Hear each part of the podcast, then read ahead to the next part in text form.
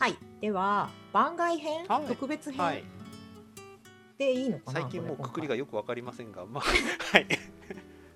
そう音声特別配信を今回させてもらっています。っていうところで、これ実はなんでこれがね、またマイトさんをお呼びして、そうちゃんと自己紹介しようね。そうね、はい、はいうんはい、お呼びしてやってるのかって言いますと、はい、はいはい、コミュニティの、はい、古典ラジオのコミュニティの中で、はい、エコルさんという方から、はい、ご質問というか問いをね、私とマイトさん宛に実はいただいておりまして、はい、まあ、それのアンサー会にしようかなと思って。初お便り初お便りって言ったらあれだけど、感想をもらえますよね。いや感想はもらうけれども要は、うん、いわゆるラジオ的な投稿ってもらってないですよね。そうね、はいうん、一夜伊丹さんが実は何気に1周年を終えてやりたいと言っていたお便り募集会はいうん、をする前にくしくもいただいてしまったという。そうやったーみたいな、はい、じゃあ答えようかっていうところで、はい、でいただいた内容を、はいまあ、ちょっとね、はい、丸々というよりざっくりと読ませてもらうんですけれど、コバさんのゲスト会で、はいはいはい、まあコバさんと、はいまあ、コバさんもちろんそうですけど、はい、私とマイトさんも投資が深いなと、はいはい、言っていただいて、はい、なんかまあ、要はまとめると、はい、あれよね、コバさんのその難しいコバさんなりの思考の深い話とか、はい、コバさんにしか持っていない見解に対して、うん、まずどうしてあの難しいことに対してコメントをすることができたんですか、うん そうですね、でそのためにどういう勉強してるんですか、はい、お二人は、はい、みたいな問いをもらっちゃいましたよ、はい、最初はね第1問目はそこですね。実はこの後ね結構奥深いところまで質問いただいてるんですけど、それはちょっと次に追いくとして、うんはい、まずはこれに答えていきましょう、うん、はい、はい、どっちからいきますか。じゃあ伊丹さんからどうぞ。コバさんのゲスト会だけの話をする。そうですね、はい、まずはそこだけに絞って話しますか、はいはいうん、あれに関して言えばシンプルにコバさんの好きなものと私の好きなものはほぼ一致してたから、はい、私はコバさんの話してることを知ってましたって言ったらそれだけなんですよ、はい、そうですよね、はいうんはい、そうじゃあマイトさんは。僕は逆にバリバリの文系なのでもう話ついていくの頑張ってついてきましたの方です、うん、実は、うんでもすごいコメントしてたよね、うんうんまあ、だからそれがおそらく、先ほどの質問にかぶってくるんですけど、うん、例えばちゃんと話を聞いて自分の見解を話すっていうのはどういうことかっていうのは僕なりの考えですけど、見解話せるところまで聞くっていうそのなんていうかな、ある程度いい意味でも悪い意味でも耐えるみたいなところは必要かなっていうのは思ってはいます。耐えるそう耐えるっていうか自分の見解を述べるまで情報を集めに行くって感じだよね。まあまあもちろんそういう意味で聞くっていうのはあるんですけど、うん、そのどこで話すればいいのかなってタイミングって実はこのスナック偏愛で話すのってなかなか難しいじゃないですか。そうね、私がうふふってなっちゃってることが多いから、特にゲスト会だそうもうコバさんの会だ分かるを連発してて僕とか話すとかあんまないみたいなことになってましたけど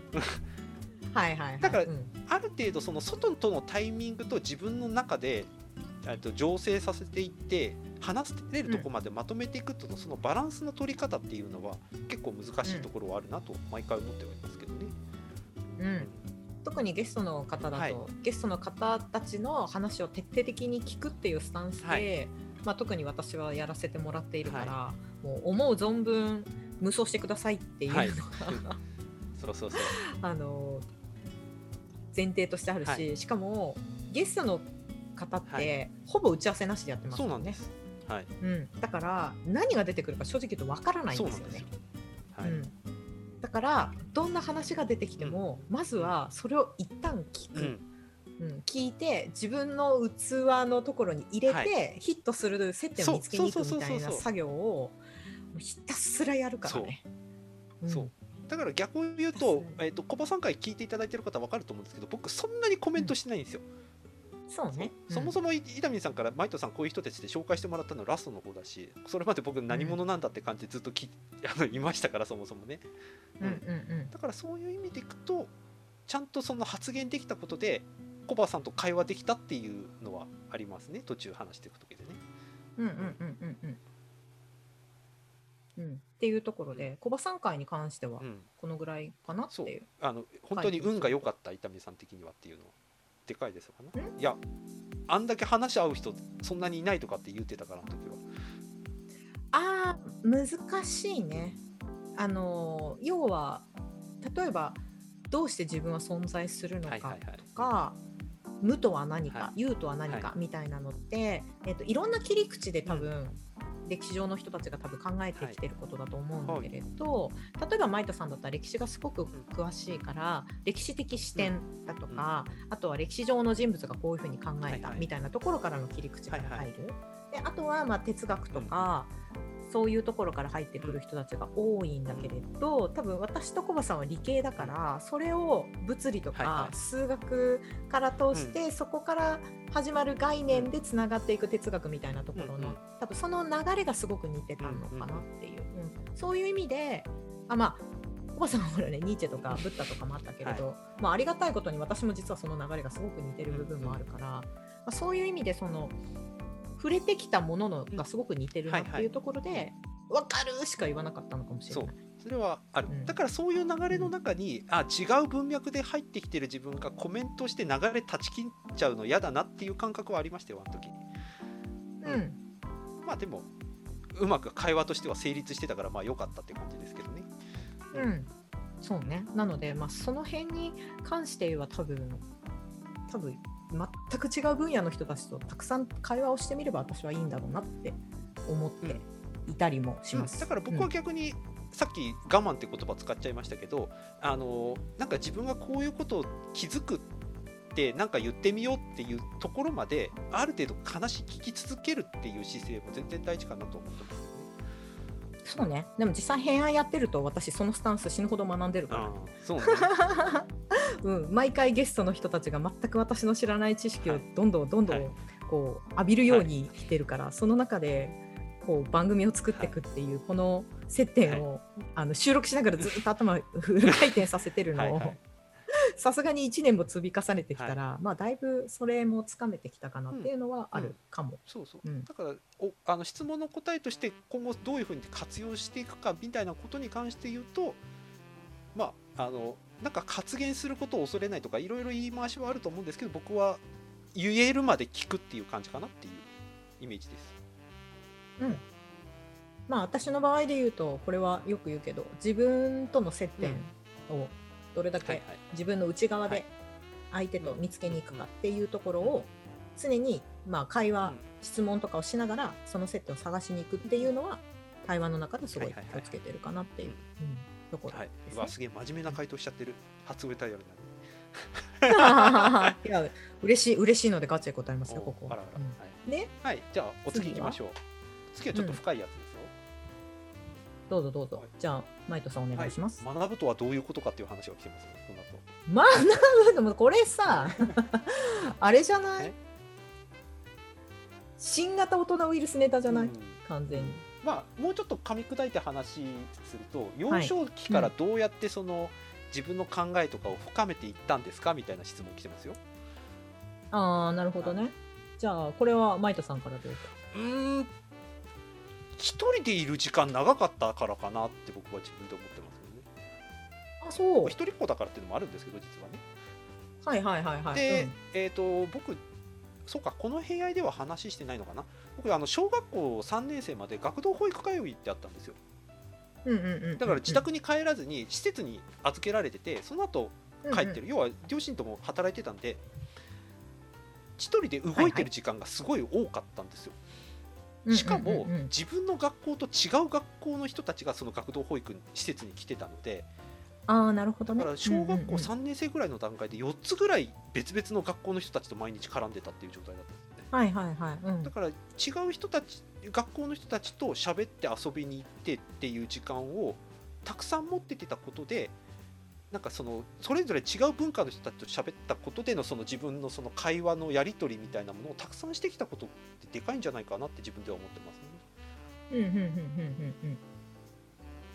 多分だから同じ学校の人たちとだけ喋ってると、多分仲いい人たちの会話で終わっちゃってたと思うんだけども、違う学校の人たちと喋ってるっていうことかなっていう。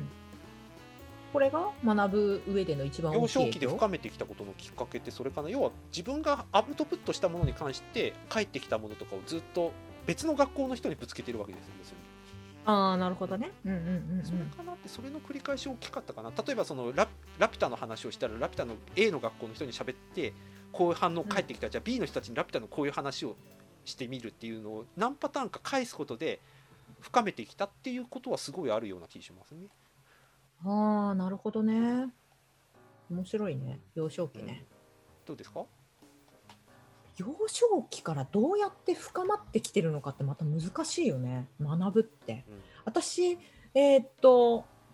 ぶっていうことについてはさ、これは多分大人になってからの方が大きい人、はいはいはい、だから、はい、めっちゃ大人ってねはい、もう何時間皆さん分かるような流れですけど、6時です、うん、はい、6時です、うん、学ぶということ、あ、ごめんね。じゃあ幼少期で言うと、はい、私はどっちかというと大人になってから学んでる方だから、はい、ただ、自分の個人ラジオの対談で話したけれど、はい、私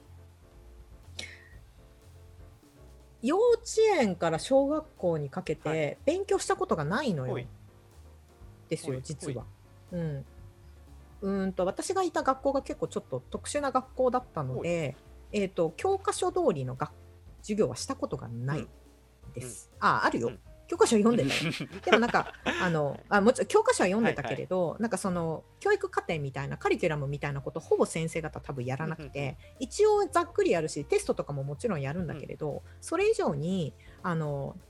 えばゴンギツネみたいなのがあって、うん、ゴンギツネを読む、はいはい、じゃなくて読んだ上で何を感じたのか、じゃあディベートねみたいなこととかをやらされたりとかしてたのよ、はいはい、うん、でそこに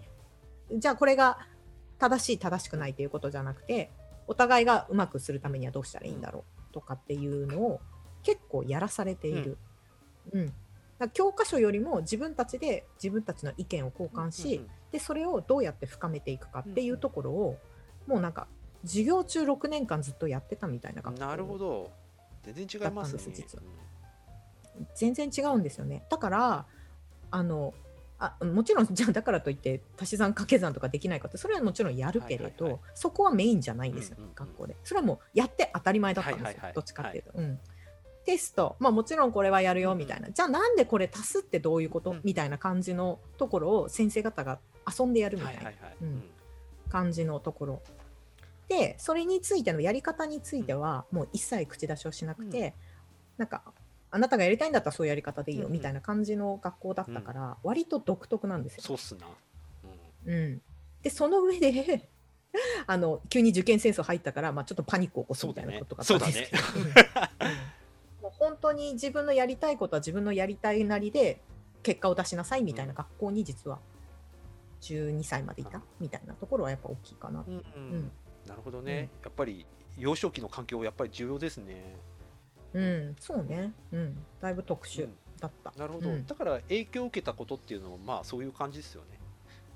そうね、だからやっぱ小学校一緒だった子たちはだいぶ特殊な仕事についてるよね。もちろんなんだっけ、大きい会社に行ってるいわゆる一般的な、はいはい、一般的っていうか、サラリーマンみたいな働き方もいるけど、うん、もう半分ぐらいが割と独特な仕事をしてる、研究者になったりだとか、はいはいはい、うん、もちろんそういうところにいる人たちは頭がいい子たちが多かったから、うんうん、もちろん社会的な地位が高い仕事をついてる人たちもいるけれど、うん、アーティストになったりだとかっていう子たちがすごく多かった、多いですね今見ると、うんうん、なるほどね、うん、となるとなんだろうな、やっぱりその自分に置き換えた時、この聞いてる方たちが例えばお子さんとかに置き換えた時に、うん、どう捉えるかっていう話でいくと、うん、ちょっと違う環境に一回身を置かせてみるみたいなのは大事なのかもしれないですね。これはオトノビースでも似たような話してたかな、これは。そうね、うん、あと私幼稚園がインターナショナルアメリカンスクールだったから、うん、もう必然的に異文化のところにいて、はいはい、なんかそれが言葉が違うのは当たり前みたいな、うんうん、なんか幼稚園の中はアメリカで、はいはいはい、外に出ると日本でみたいなのが当たり前みたいなのが慣れていたから、はい、うんうん、なんか違うのが当たり前みたいなところはすごく大きかった、うん、なるほどね、うんうん、それもすごくあったかなって思う、はいはいうんうん、なんか一応もう一個だけ質問いきましょう、はい差し支えなければ、うんまあ、ちょっと答えてもらっちゃってる部分はあると思うんですけど、これまで受けてきた教育の中で、うん、武器になってるものとこれいらなかったなって思うものあったら教えてほしいですって来てますよ。これまたどうですか、いやこれ伊丹さんから先どうぞ。これさっき僕武器になったもの要は認識の問題ですよね、うんうんはい、武器になったものってこれ父の話をすればいいのかな。そうでしょうねはいうん、私そんな感じで、まあ、10代は、割としっちゃかめっちゃかだったので、まあ、ちょっと一旦置いといて、はい自分がちゃんと勉強し始めたのが大学に入ってからなんだけれど、はい大学多分ね10か20歳ぐらいの時に父親に言われた言葉が多分今の私の学びの姿勢の大きい礎になっていて、はい、その時に父に言われたのが、今後自分が、接したい、うん自分がなりたい姿を想像して、うん、そのなりたい姿の周りにいる人たちと話せるような人間はどんな人間かっていうのを考えながら、それに合わせた勉強してきなさいって言われたのね、うんうん、だからもし自分がそういう少し今の自分よりものすごく頭がいい人たちといるっていうのがイメージするんだとしたら、はい、今持ってる勉強だけじゃ足りないよねっていうふうに言われて、うん、で自分がもしステップアップをしていきたいっていうのであれば、うん、そのステップアップをする人たちが周りにいる人たちと合わせた会話ができる人間ってどういう人間なんだっけっていう想像力を持って、うん、そこからちゃんとイメージして勉強しなさいっていう風に言われたのがやっぱ今の私の中での大きい、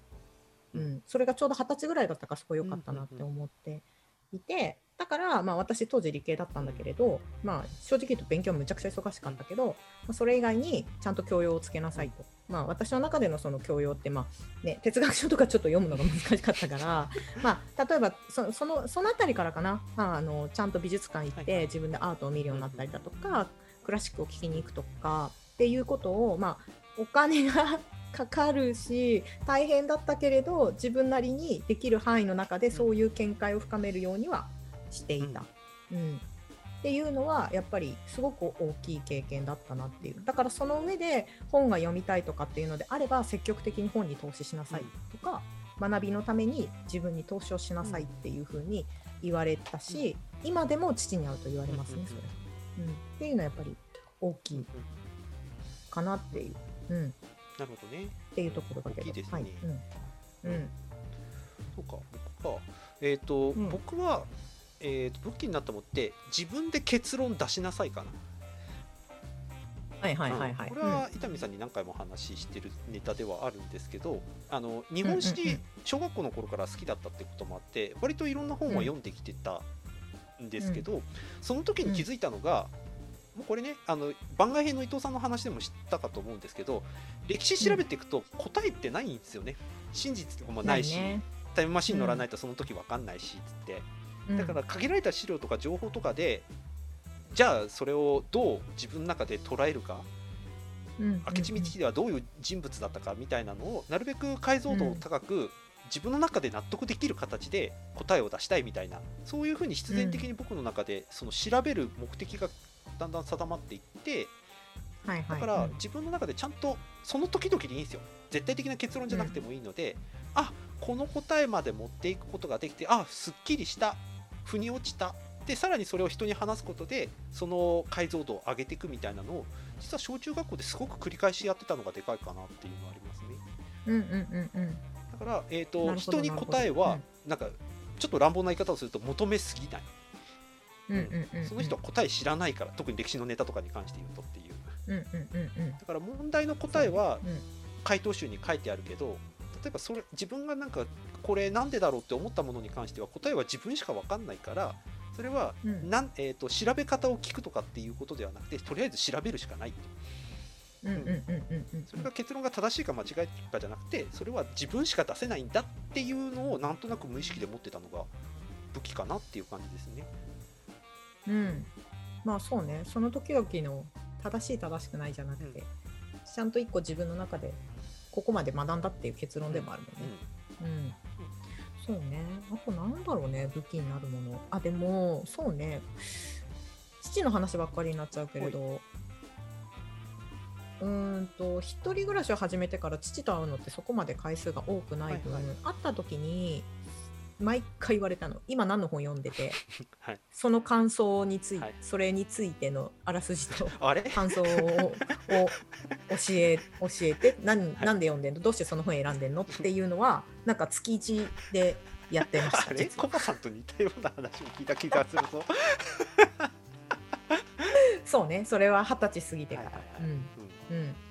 なんでその本を読んでるのっていうのがすごく大きかったかな。なんかそれがさっきの話だけれど、それが今のそのなりたい姿っていうものに対して合ってる本なのみたいなのを聞かれた。それ否定はしなかったけどね、うん、別にだって小説も読んでることたくさんあったから、でもこれが今面白くて夢中になってるんだよねって言ったら、それはまあ夢中になってることだから、うん、もちろんそれはいいことだねみたいな、うん、じゃあ何に夢中になったのみたいなことをすごい聞いてくる、うんうん、1回会うのに3時間ぐらい、例えばご飯ランチとか食べて3時間ぐらい会っても割とそういう会話をすることが多いかなっていう、うんうん、あとそうだな、武器になること、これどこまで伝わるか分かんないんですけど、やり尽くしたら自然と、自分が本当に必要な方に結果が持ってくるっていうのは学生時代にすごく感じましたね。やってくるっていうのありましたね、うん、例えば高校時代僕公立の学校とかに受験したんですけど、落っこってるんですよ全部、はいはいはい、で私立の第三併願かなんかの学校に入ってるんですけど、うん、その学校は多分僕の中で後で振り返っても一番いい高校だったんですよ。なんでかっていうと、ね、中学、荒れてたんで勉強したいなって思ってたんですよね、うんうん、でその高校って、ものすごく勉強忙しいというかすげえガチでやる学校だったんですけど、これがかえって僕にとって良かった、うんうん、だから受験の結果じゃなかったっていう感じですね。その一番いい高校に入るのが自分にとってベストじゃなかったっていう実績を作っちゃったっていうのはありますね、うんうん、結果として引き受けたものの方が良かったってこと結構あるもんね、はい、そうですね、うん、大学受験もそうだったんですよね、うん、大学受験も試験受けてこれ受かるなっていうとこしか受かんなかったんですよ。うんうんうん、それはね大学受験あるあるだね、うん、私もそうだったもん、うん、でもそこに達するまでって、うん、やっぱりそれまでの反復練習とかをやってるから分かるんですよね、うん、ここまでいってれば受かるみたいなっていう感覚値みたいなのが、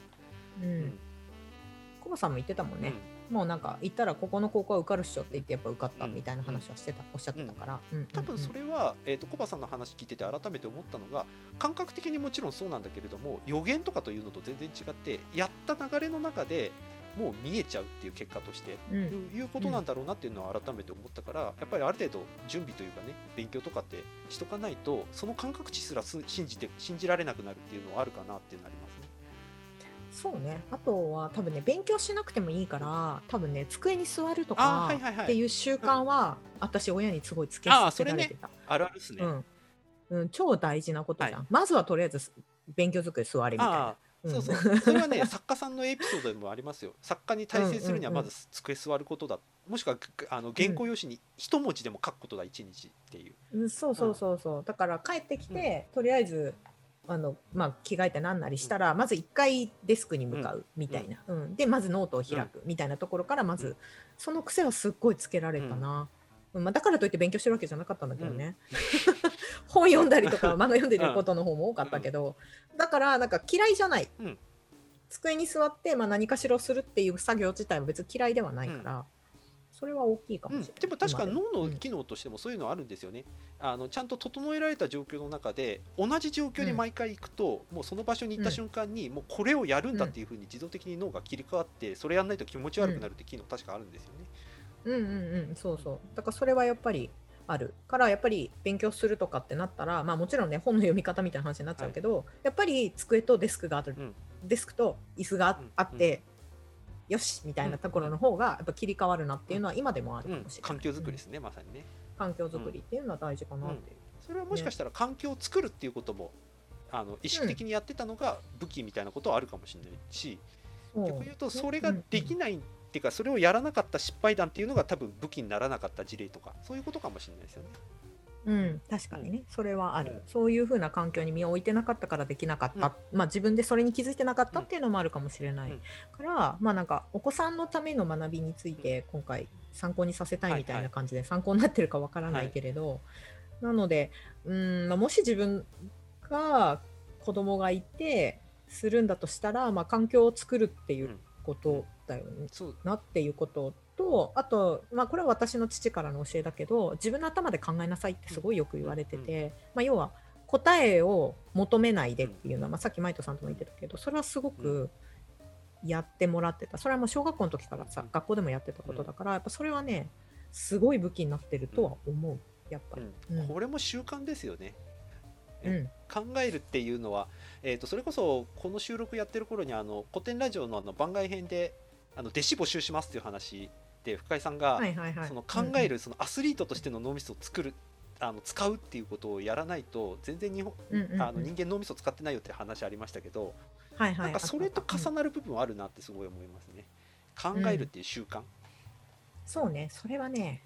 多いね、それはもう癖だね、もう習慣化されてるよね、なんでだろうっていう、なんかコバさんもやっぱ問いがすごい、うん、どうしてそうなるんだろうってやっぱ物事を見てるっていう、うん、で、まあ、それの答えを、まあ、なかなかもらえないとイライラはするけど、うん、でもまあ今調べる方法があるから方法、うん、調べ方とかっていうのもサポートしてあげれば、うん、多分勝手にやると思う、うん、けどね、うん、こんなに生きてるし適当に生きてるような気もするけど、うん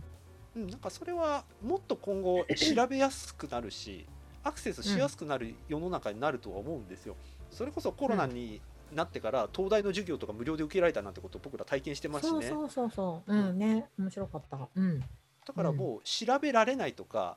やり方が分かんないってことがむしろ言いづらくなるなっていう気はしているんですよね、うんうんうんうん、だとしたらもう本当に環境づくり、うんと習慣かなってすごく思う、うん、そうですね、うんうん、まあおかげさまでこういう質問をもらうぐらいになったから、うん、ね、はい、みたいな感じで、はい、これがアンサーになってればいいかなと思うんですけれど、はい、うん、うん、な感じですかね、嬉しいですね、はい、うん、こうやってお便りっていうか、はい、お便り質問もらえるのは嬉しいから、そうですね、真面目に答えちゃったし、うん、ね、真面目に答えちゃったから、はい、うん、じゃあ今回のお話はここまでで、はい、でまた別の企画というかお便りみたいな話についてはちょっとまた別の番外編のお話ししたいなと思っていますので、はいはい、うん、なのでエコルさんありがとうございます、はい、今回またディスカッションできる時間をこっちも持つことができて、はい、また自分自身問い直す時間を持てたのですごいありがたかったです、はい、ありがとうございました、うん、ありがとうございます。